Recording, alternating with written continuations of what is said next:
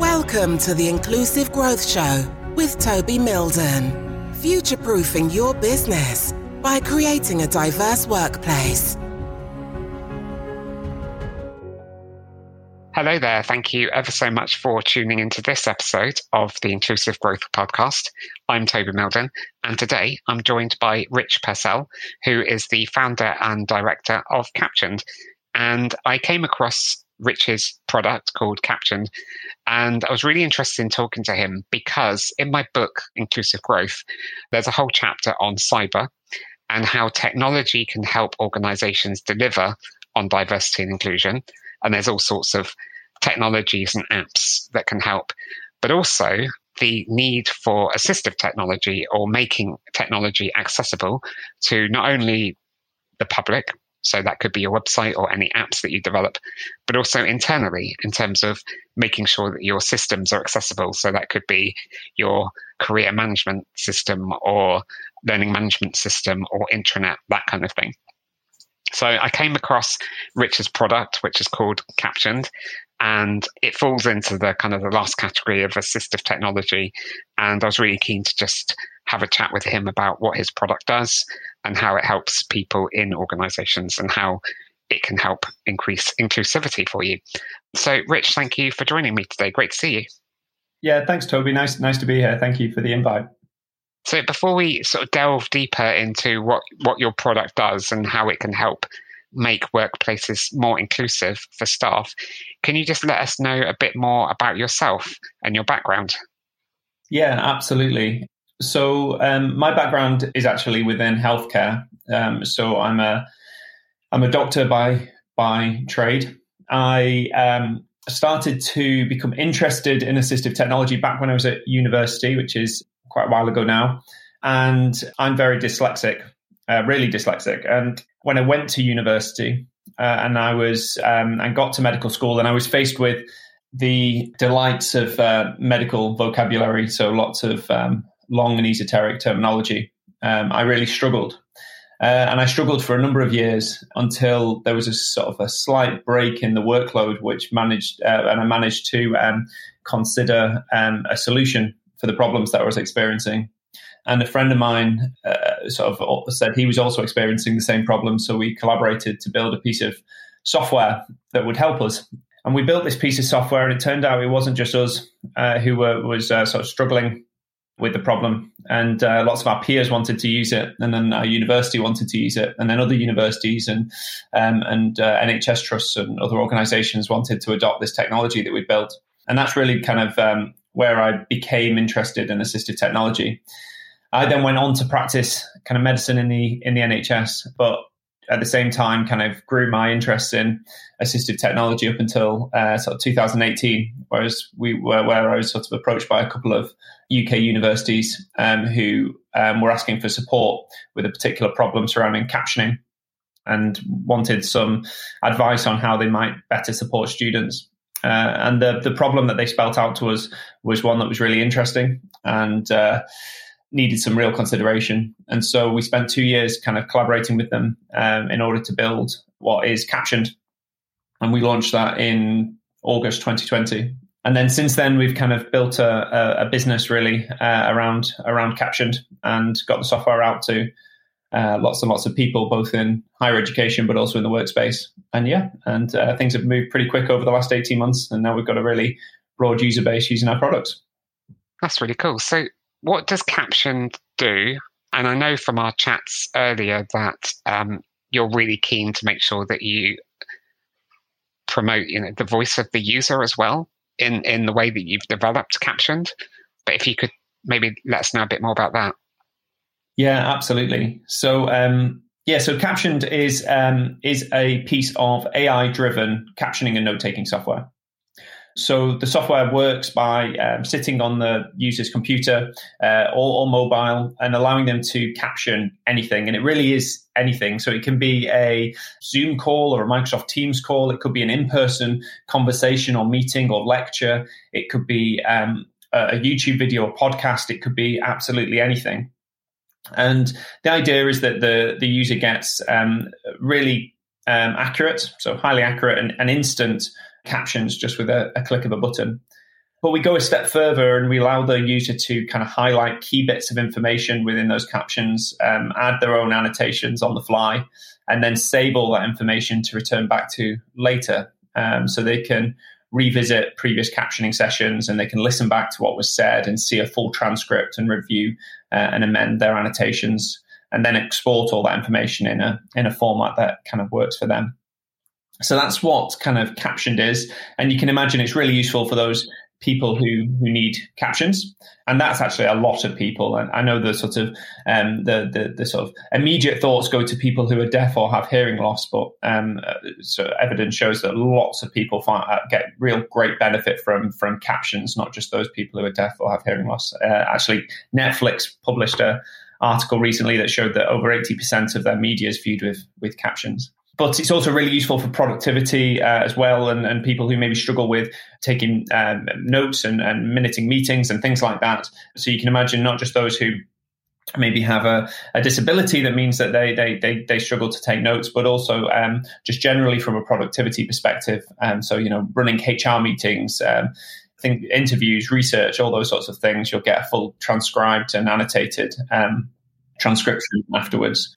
Yeah it would definitely benefit me actually because I because I can't use my hands. I use um, speech to text software, so I use Dragon Naturally Speaking to dictate to my computer and control my computer.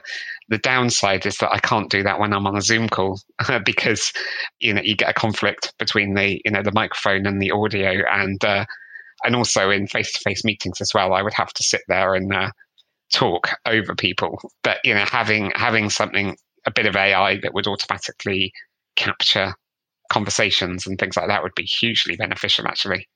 Yeah absolutely. And um and yeah and, and kind of you kind of touched on the point there really kind of like the, the the voice of the user and why that's so important in in building great software. And i really don't think you can build great assistive tech kind of without it. You know i i have my own challenges and and, and the software helps me overcome um, some of those and I can kind of talk with confidence about what those those difficulties are and how the software can better uh, help me help me overcome them. But um, you know, these might those might be kind of totally different to someone else's um, reasons uh, for using the software. Um, and you know, I don't have that experience. So actually, listening to uh, the voice of our customers and making sure that we're developing the product in the best direction to suit our users' needs is essential. So the more people we can speak to, the more we can understand how the software can best help them, and the better we can design the product to align with those requirements. So, so yeah, uh, th- there is no kind of um, future of the product really without our our customer's voice.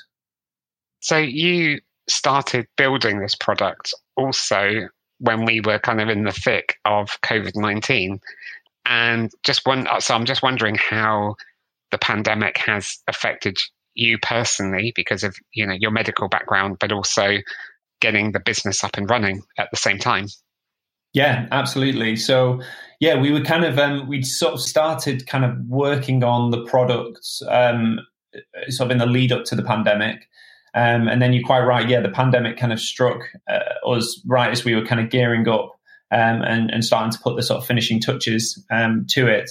And and it kind of had a, I guess, a, varying effects on on on us in the business. I mean, as a as a medic, I went back into I went back into the. I'd taken a, a year and eighteen months or so out of uh, clinical work, and I went back in to to do some clinical work. Um, sort of when the pandemic all kicked off for quite a while, which was which just felt like the the thing I, I needed to do. Um, it sort of seemed like the apocalypse at the time, and um, it seemed like a, a, sensible place to to be and, and, thing to be doing. But that was challenging, you know, because we had a growing business, uh, a product launch on on the on the horizon, and um, and four days of every week I was, uh, you know, on the on the wards, um, which was which was difficult. But we kind of persevered. We we launched the product slightly later than than planned in August 2020 um, which was still kind of in the midst of the the pandemic.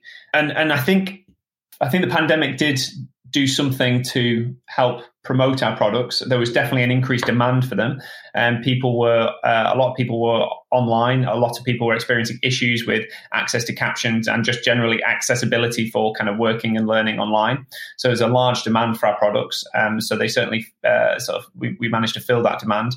It also helped that I could speak to a lot of people quite quickly because everybody was behind their computers. So I could have a conversation one morning in in Aberdeen and then a conversation in Southampton in the afternoon, and um, I could speak to a lot of people quite quickly, which was which was good. And we definitely saw that kind of pay dividends in the way that it, it kind of grew the business and, and, and our user base. So it was kind of um, it was definitely had some challenges, but also gave us um, some real opportunity. I think generally. Um, there was also an increased awareness of assistive technology um, during the pandemic. I think people had to adapt quite quickly um, and we're looking at and, and, we're using technology to help them adapt. So uh, in that sense, everybody everybody had to had to sort of uh, use assistive technology to some degree, um, and so I think there was um, more awareness and, and budgets available for it. Yeah, I know a lot of my clients overnight had to move from being office based to home based. I mean, they were thinking about some, you know, basic technology setup like making sure all of their staff had laptops who perhaps were not remote workers previously, but also making sure that um, people had access to software. And yeah, there was definitely a lot more talk around assistive technology. So, how could somebody who, say, got a hearing impairment now participate in Zoom calls? Because they might have done face to face meetings beforehand, and perhaps it was easier to do lip reading or you know, use a sign language interpreter, but the, the way of working changed overnight for them. I mean, it sounds like your your product is going from strength to strength. How do you see it expanding into the the workplace? Yeah, that's a good question. So I think we we sort of started off in. Um, I mean, I say started off. We've only been going for um, you know uh, we only launched the product eighteen months ago, but we kind of uh, initially we were we had a lot of uptake in higher education so the whole of higher education moved remotely. There was really big demand for the for the software, and um, we were adopted by a large number of UK universities and, and overseas as well. So that was kind of where we focused initially. Um, and as the product grew and became sort of uh, more widely adopted, it started to be um, used more and more in the workplace as well. And that's really where we are now. So we're starting to find that we're getting um, lots of organizations take on the software initially those, those kind of and that those sort of initial inquiries came through things like access to work um, and kind of workplace adjustments. But what we found which is really interesting is that often somebody gets the software say through a workplace uh, adjustment a single user will will have access and then we'll get a have a have a email through from the the head of the department or or, or their their um, their manager saying, you know, what is this software and can we use it more widely, which is really nice um, because that's sort of um, spreading that from from really assistive technology through to kind of productivity tools and um, and kind of getting more more widely adopted. So. Um, so yeah, we're finding that quite quite regularly. So we've been adopted by a number of large large organisations from everywhere, from um, from government organisations and government bodies through to uh, financial institutions, and um, yeah, all over the place really. I like it when assistive technology starts out and then goes into mainstream. So the, the keyboard was designed for a blind countess to write love letters to her lover, and now everyone uses a keyboard.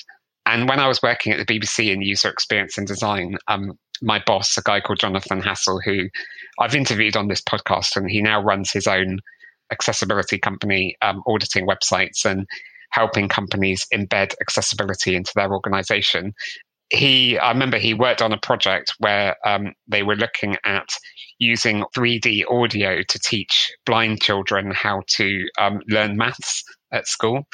Um, and then that technology was picked up by a games company.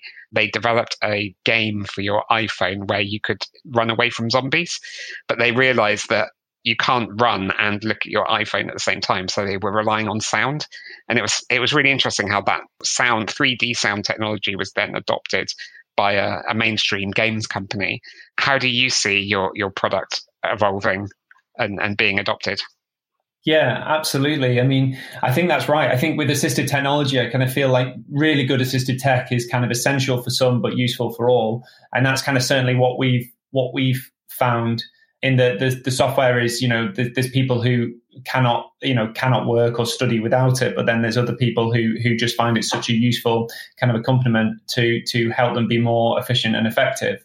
And yeah i mean everything from and i found that you know with with say like the first piece of software that i i ever built that sort of medical spell checking software you know that was for me it was essential i, you know i'm very dyslexic and really strugg- was really struggling and um and built this thing but we surveyed the whole of our our medical school at, at Bristol University and found that 97% of my peers also found it difficult and would find it useful. So that's kind of the, the you know the the classic classic example. Um, and spell checkers generally, you know, they were built for um, people who are dyslexic, and now I don't know anybody who doesn't you know benefit from a from a spell checker. So yeah, essential essential for some, but but kind of use, useful for all, I think. And um, and that's certainly what we're we're seeing is people kind of adopt it maybe through say a workplace accommodation, but then then the whole organisation kind of gets behind it um, and and and can use it as a, as a as a tool for productivity. I think the challenge for us is making sure that we we're, we're assistive tech first and and making sure we don't just make decisions for mass market and listen to again listen to our users and hone in on those hone in on those and um, those very specific use cases. I think for us, one of the big things is we're self funded which means that we have the freedom to do that. We have the freedom to sweat the small stuff, really listen to um, our our customers rather than answering to kind of basically to to, to you know uh, other people's incentives or, or, or, requirements. You know, we're, we're able to to focus on on what we want and what we think is best for our customers and our product, um, rather than sometimes conflicting interests. Yeah, and I think it's important to hone in on that assistive market because, well, one of the things that Jonathan talks about uh, and the, the benefits of accessibility is that it can be a, a real source of innovation. Kind of one of the, the upsides of, of thinking about accessibility first and getting it embedded into any products that you develop. I must admit, when I when I first looked at your product, I was wondering how it was similar to similar products out there because, like you know, I've used Otter.ai in the past, and it integrates with um, Zoom and that kind of thing. So how how does your product differ from th- those other solutions on the market?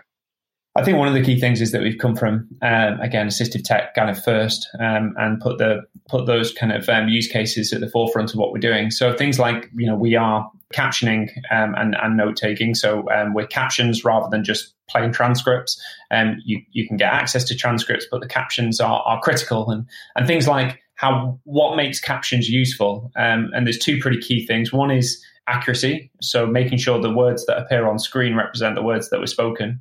And to do that, we um, to make sure we're as accurate as possible, we do a few things like we refine for different accents, for different languages, and for different subject matters. So, for instance, my background in the in the medical profession, if I'm talking about uh, complicated medical terminology, I want to make sure that that's uh, represented in the captions, and we can refine the captions specifically for that use case. Um, so accuracy is a big one, and one that's often overlooked is from, from a captioning perspective is things like speed. So it, uh, if you if you're using captions, then um, you may be unable to, for instance, hear anything, and you're reading the captions. But often you may be filling in blanks using the captions, and it's hard to fill a blank if if there's too much lag because um, you know you, you, you miss something in the audio and there's no text there to help you um, fill that blank. So um, lag and speed is, is is a big a big thing for us. Um, other than that, um, security we use by lots of, uh, as I said, sort of big organizations. So um, we have all our data hosted in the UK. We make sure we're, we're um, secure and able to meet the um, both GDPR and the, the, the sort of infosec requirements of large organizations. And then finally, we kind of do things slightly differently. So with the way we've kind of focused on um, accessibility kind of first in our products, the, the way that the app is built is to be um, as easy to use as possible. You can customize it all from everything from WCAG compliant um, colorings to uh, letter sizes to positioning the text on the screen uh, and working with anything and everything from Zoom to podcasts to in-person conversations. So yeah, we kind of um, put accessibility first in the in the products. Brilliant. And and just to clarify, you mentioned WCAG, so that's the Web Content Accessibility Guidelines. It's the kind of globally accepted standards around digital accessibility. Absolutely. Cool. Um, it's a funny story. I think accuracy is really important because um, I was on a I was on a panel event recently where they had automatic uh, transcription, and uh, it kept translating whenever I referred to one of the other panelists, their name came up as Cupcake. and their name was, it was really embarrassing because every time I said their name, it was like, so, you know, what does Cupcake think about this? So, a bit embarrassing, really. So, the, the kind of question that I ask everybody when they come on this podcast is what, what does inclusive growth mean to you? I think classically inclusive growth deals with kind of often from a sort of economic perspective and, and uh, focusing on the idea that whilst kind of economic growth is important, it's not necessarily enough to generate kind of lasting improvements to, to sort of societal welfare. And I think for me, it's going to be applying that to to our business, to Captioned, and the idea that purely monetary success for the business can't be our aim if we want to be fulfilled and really successful. Um, you know, as a business, we want to be profitable, of course we do, um, but that isn't you know synonymous with being successful. And to be successful, we need to think more holistically and have more of a holistic target to to strive for. So for me, that means you know building a, a diverse team of individuals who find fulfillment in their work and what they do, where we're working towards you know shared goals for the the company, um, but the company is also helping them move towards personal goals. You know we want to continue to build our our products um, which ultimately are designed to make the world more accessible and also continue to increase the amount we listen to our customers and the degree to which we can put their voice into our products and ultimately better align the products to their needs and in that way we, would be growing towards um, you know um, a more successful business um, for both both internally as a business and then externally with our our products so yeah, I think that's that's um, kind of what inclusive growth means means for me. Brilliant, I love it. Thanks for that. And just before we go, what should the person listening to us right now do if they want to learn more about your software, or perhaps they've got some questions that they want to ask you? What should they do? yeah, anybody who's interested, um, please get in touch. So you can get in touch for our website, which is um, caption-ed.com or .co.uk. Um, you'll find us there. So that's caption-ed.com or .co.uk. And yeah, get in touch. Um, happily answer any questions, demos, trials, all that sort of stuff. Brilliant. Well, Rich, thank you ever so much for joining me today on this episode. It's been really great to to chat with you, and thank you for for logging in and listening to Rich and I today. Hopefully, you've taken some interesting things away. Um, how some you know, a product that begins to address assistive technology needs can actually benefit more than just the original use case, which is around people who might have a disability or who have a, an assistive technology need, that actually it's a source of innovation and the need to have such uh, assistive technology available to your staff so that they can work as as productively as possible. So thanks ever so much for tuning in, and uh, I look forward to seeing you on the next episode of the Inclusive Growth Podcast, which will be coming up very soon. Until then, take care. Thank you for listening to the Inclusive Growth Show. For further information and resources from Toby and his team, head on over to our website at mildon.co.uk